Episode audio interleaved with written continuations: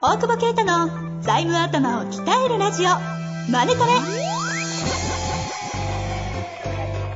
ビジネスにおいて欠かせない財務戦略ポッドキャスト「財務頭を鍛えるラジオマネトレ」では財務のスペシャリストである税理士の大久保啓太が経営者をはじめビジネスパーソンが知っておくべき財務やお金に関わる情報をちょっと辛辣ながらも分かりやすく解説します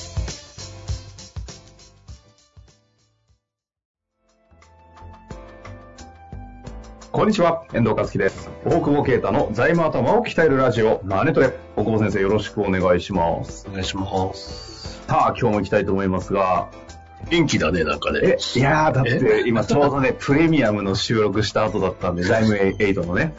でも疲れすぎてるね。いやー、でも逆に元気です よね。すっきりしたあ。ーう海の苦しみがあるからね。やっぱ30分財務の話をね、し続けるって、お私してないんだけどね。ああ、 そうね。聞いてるだけ俺で。何もしてねえんだけ ど。いやーもうね、めっちゃ面白かった。ここでその話したことないですけ ど。 やっぱね、こういらない帽子とかがね、高く売れるからね。帽帽子がフフランスから何個届いたんだ、あれ。みんなの分入れて十何個届いても、大変だよ。でもですよ、やっぱかっこいいよ。ね、でも今マスクしてんじゃん。ああ、ああ、怪しすぎるよね。怪しいよ ね。これ来た時だって、帽子にサングラスにマスクってもう犯罪者だよね。あ、僕ですか。そうそうそう。ああれでもかっこいいですよ。お思いのほか、大久保先生がね、これ何の話してるって、一度あのゲスト出ていただいた、はいはいはい。あのね、まあ、じあの人類防止計画を企てているひずめ先生のね、ひずめさんの帽子をちょっと、み んなで買いまして。俺全種類買ったんだよ。思いのほかさ、あの、ハットとか似合いますよ ね。 5個も帽子持ってて、だってもう、いね家からあんま出ないのに、どこにか パーティーとか行けばいいのパーティーないしね。ないもんね。いつ使えるんだろうと思いながら。でまあでも、あの、頭がでかいので、特注だっていう話聞いてるんですけど。 そうそうそう。わざわざ作ってくれるって言うからさ、それは、L って書いてあるその MOF の世界の職人になりさせてるんですか ねいやいや、いやーそう。被って歩いてるよ。かぶって。一番長。一番満潮ね、狭っ。庭ですからね。そうそう。まあまあ、というわけで、やりますかやりますか。やりますかね。質問をね、ゆるいねいきたいと思います。は相 い。変わらず緩いな、あの私じゃなくて。あ、俺か。さあ行きましょう。今日はですね、建設業の経営者37歳の方からご質問いただいております。いつも勉強になるお話をありがとうございます。質問です。今年会社の代表を引き継ぎました。おおめでとうございます。現預金を持っておくために長期の借り入れを検討しています。えー補足でですね、代表取締役の連帯保証は外れておりますとなっております。え銀行からは死母債、銀行引き受けを勧められていますが、普通に借り入れする場合とどちらがいいのか、メリット、デメリットなどを教えていただけますでしょうか。よろしくお願いいたします。なるほどね。ああ、よく聞きますね、この死母債の話は。でも大統領の保証はないんだから結構いい会社なんだろうね。ほうほう。ねえ。だってあそう変わったばっかりでね。代表者保証なしだから。で、基本的にまあ、死亡債の提案を受けるってことは、いい会社かなと思うんだけど。あ、そうなんですね。これまさに聞きたかったんですけど、死母債を銀金融機関が進めるケースって、うん確かに業績いい会社多いなって印象なんですけど、まあ、金融機関もそう言ってくるでしょ。社長のところは、あのね、メリットの一つは、盾がもらえるよ。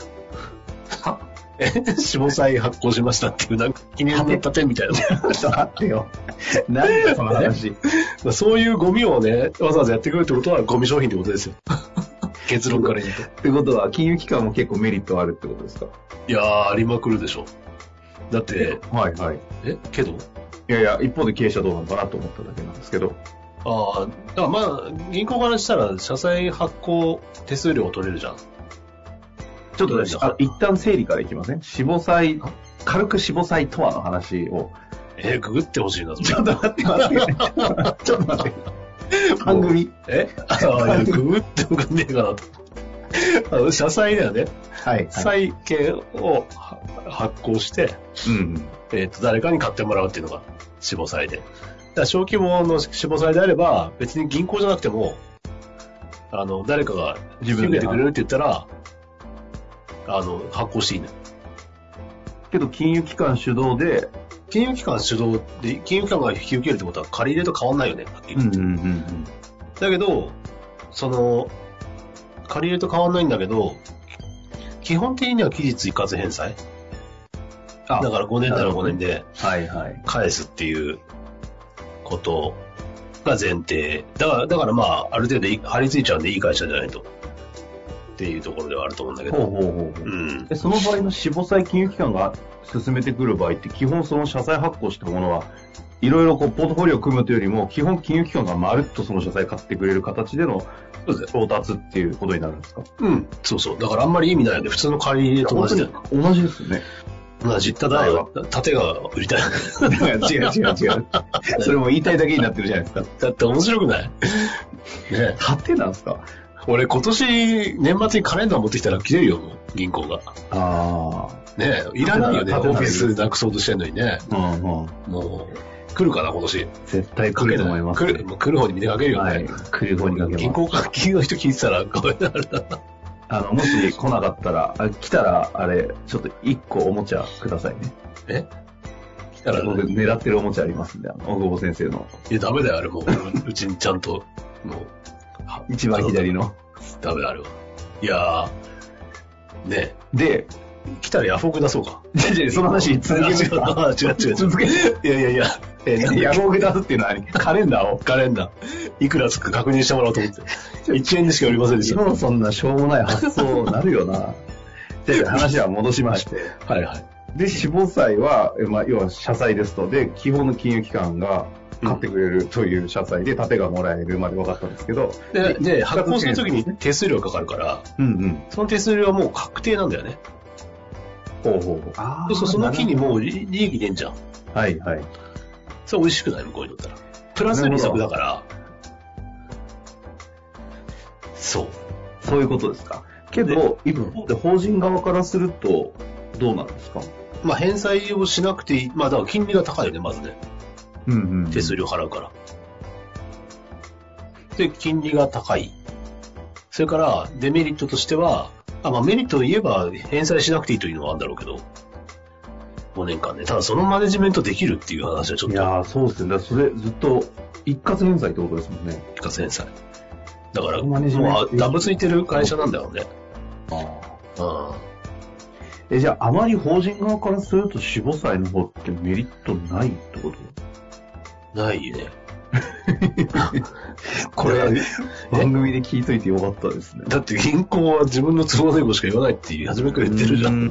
これ、あの、さらっとちゃんと話してくださってますけど、大久保先生大丈夫ですかなんでだえあ、大丈夫なのかって断ってるの。あ、いや、あいつ言いやがったみたいな。え、だっていらないっすって言ってるよ、俺ちゃんとお客さんに言われたら。そういりますって言いますよ。わかんないけど、そ形を変えた金融機関の方にメリットが多めの融資というような解釈が結構現実的な。まあだから戦略上ね、その、えー返済しない融資を何回に投資してとかうん。だったらいいかもしれないけど、うん。うん。まあそれだって交渉してね、設備投資ですごい長い期間にしてね、返済スタートするの遅くするとかね、はいはい。 5年間収益も何も入っていうね、まあ、ほんとスタートアップのね、掘りまくる事業だったらいいかもしれない。そういうところには出さないからさ。大体、多分この会社もしかしたら借りなくていいんじゃないかと今思っちゃってんだけど、なるほど。なんかいつでも借りれそうな財務状態じゃない。まあでもすごい良さそうですよね。うん。だから、そうね、どのぐらいまで借りるかを考えて普通の長期でやればいいかなと。あやっぱそう固まっちゃうから結局金融機関を変えていくにもね、返せないしさ、なかなか厄介だと思うよ。確かにこれ、現預金を持っておくために長期の借り入れを検討してるってなってますけど、そもそも現預金持ってる説あるってことか。持ってる説あるね。これ、一度、高先生相談した方がいいんじゃないですか、これ。あ、ダメか。相談乗れないから財名度作ったって話だったもんね。そうそうだった。いやいや、乗れないわけじゃないよ。うんいなんか、すごい。見たらパッと返せんだろうけど。うん確かにね、本当ですよね。で、えっ、と、あとは、本当にデメリットがするとリスケができないね。あ、そうなんだ。うんなる場合って。いだから、ませんでした。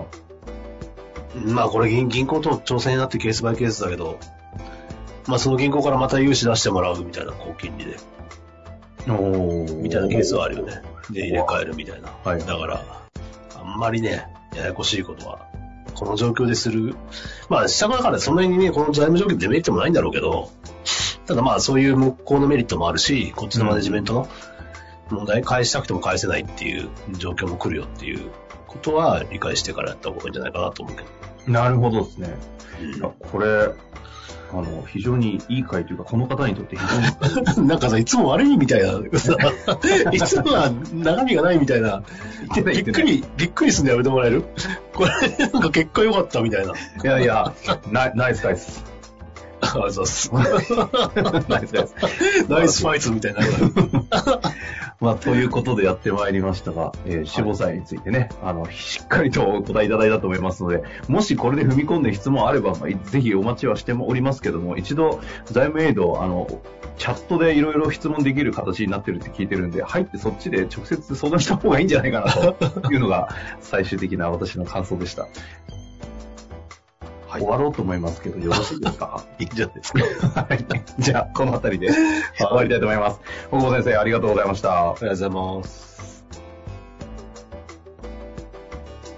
本日の番組はいかがでしたか番組では大久保携帯の質問を受け付けておりますウェブ検索で「税理士カラーズと入力し検索結果に出てくるオフィシャルウェブサイトにアクセスその中のポッドキャストのバナーから質問フォームにご入力くださいまたオフィシャルウェブサイトでは無料メルマガも配信中ですぜひ遊びに来てくださいね